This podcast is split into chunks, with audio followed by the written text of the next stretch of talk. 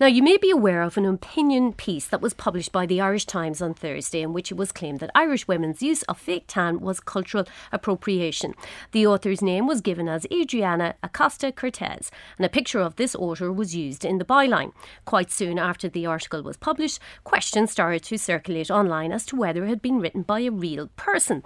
The Irish Times took the article down last night, and they have today provided this show with a statement which goes as follows.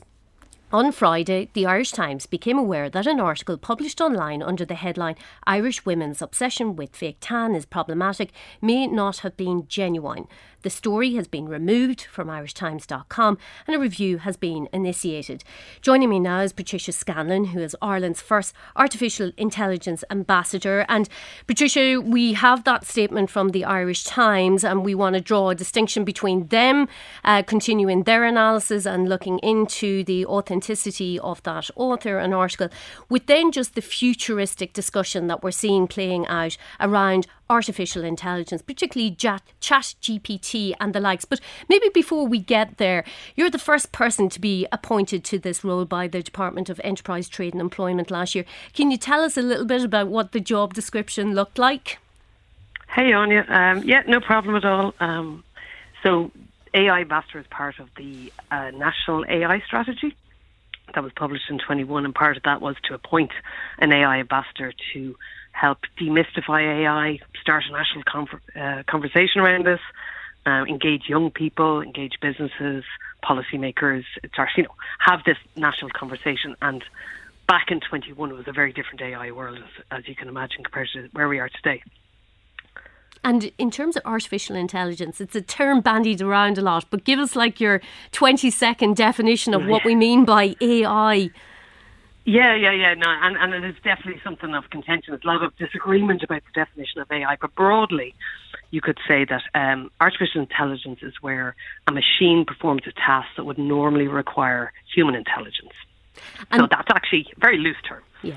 And we're seeing to that end, like a lot of headlines in recent weeks, you know, we, we see headlines about how there's now 2.6 million AI generated, you know, fake faces. We're seeing that Sony Awards recently where a German artist um, put in a, a picture that ended up winning and he had to declare actually it was generated by AI. We've seen the Pope in his jet puffed winter white ankle length hooded jacket. We've seen the Michael Schumacher interview that turned out it was generated.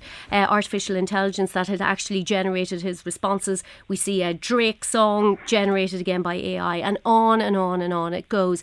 When you look at the Irish Times statement uh, this morning, any general reaction given the questions, just speculation that has played out online, and that posing of the question of is this authentic? Is this person actually real who authored that article?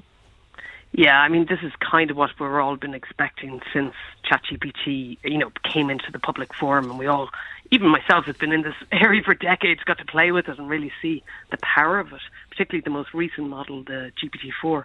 Um, that this is very likely, and then you know, obviously people were questioning it, started to be able to doubt it, but you can imagine in time it's going to get harder and harder to doubt because you know that line is going to get blurred the better the the AI is, and then that's just going to cast well, you know, what are we looking at anymore on social media in the news?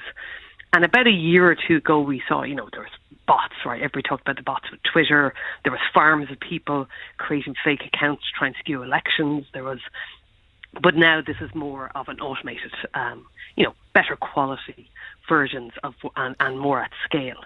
So now it's just a case of casting into doubt. Well, can I believe what I'm looking at? And maybe I shouldn't.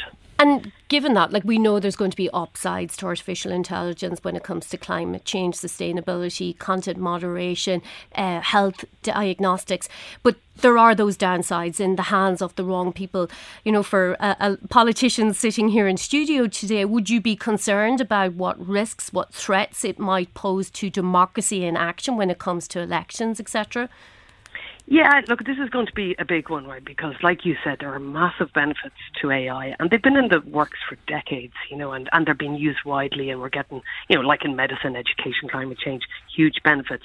And then you see the bad actors, right? And the bad actors leveraging, um, you know, AI to to skew things, skew public opinion. And it's a case of, you know, everybody just needs to take this seriously and invest in the guardrails, invest in the regulation, invest in the counter technologies that we can be used to, to do this. And particularly, you're going to look at the US elections next year. You can be sure that people in the, the Biden administration and other politicians on both sides are going to be looking at this and how it will affect outcomes.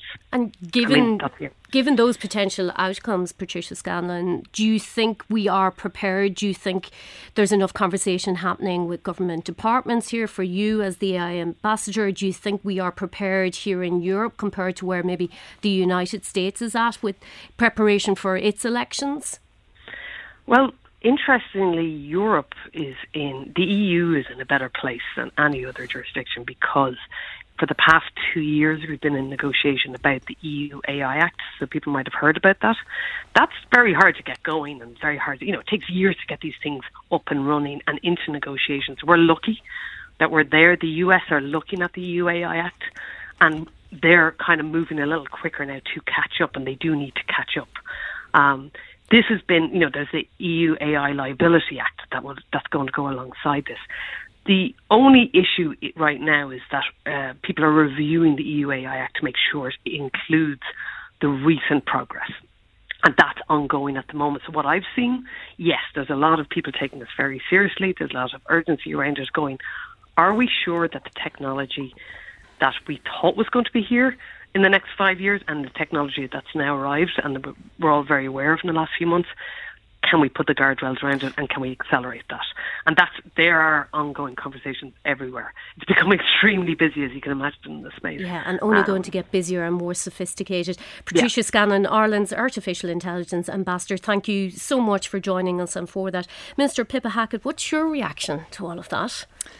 Um, look, in in one sense, I mean, it's quite it's quite shocking. I think if anyone has had an opportunity to, to use like the likes of ChatGPT GPT, GPT. It's, I mean, it's it's mind blowingly, you know, frightening how good it is, you know.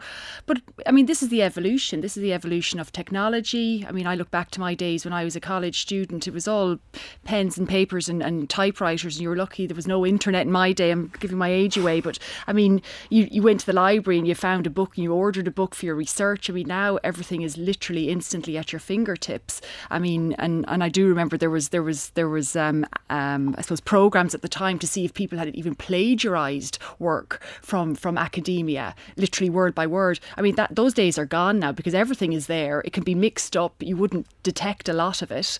Um, and, and, and, you know, while, as you said, there are many benefits of AI and everything, and we, it's something we do, I think, have to be concerned about, and we need to be particularly vigilant about. It is good to hear that the EU are sort of leading out on that. And what about your own colleague, Catherine Martin's department? Like, this falls within her well, it, remit. Like, yeah. have you talked to her about this even this well, morning, given that it's so much in well, the I haven't, I haven't had a, I haven't had a conversation with Catherine this morning about it, but certainly I, I will bring it up um, because it, I mean it's so it's it's so it's so tangible now. I mean in our everyday lives and.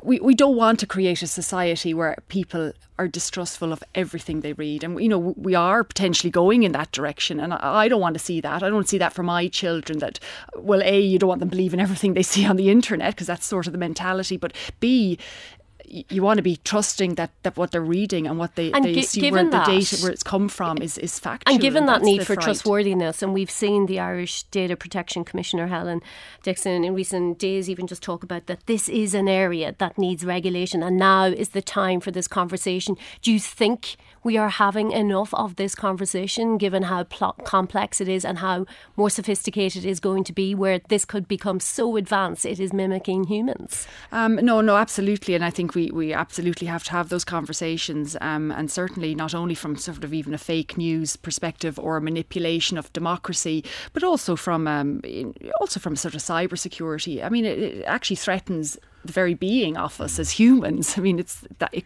potentially can do that, you know. Peadar Toibín to bring you in. Yeah, this is it's incredibly serious, and you know we've had uh, twenty seven thousand you know academics, scientists, and experts around the world you know sign a letter which looks for a pause on the development of AI until regulation can catch up with it, and I think that's what we need at the moment. A moratorium. A, a, a moratorium in, okay. in, relation to development because that development is happening nearly at an exponential pace, um, and you know we see what social social media has done in the last 15 years to uh, politics and that has, has, polarized significantly politics.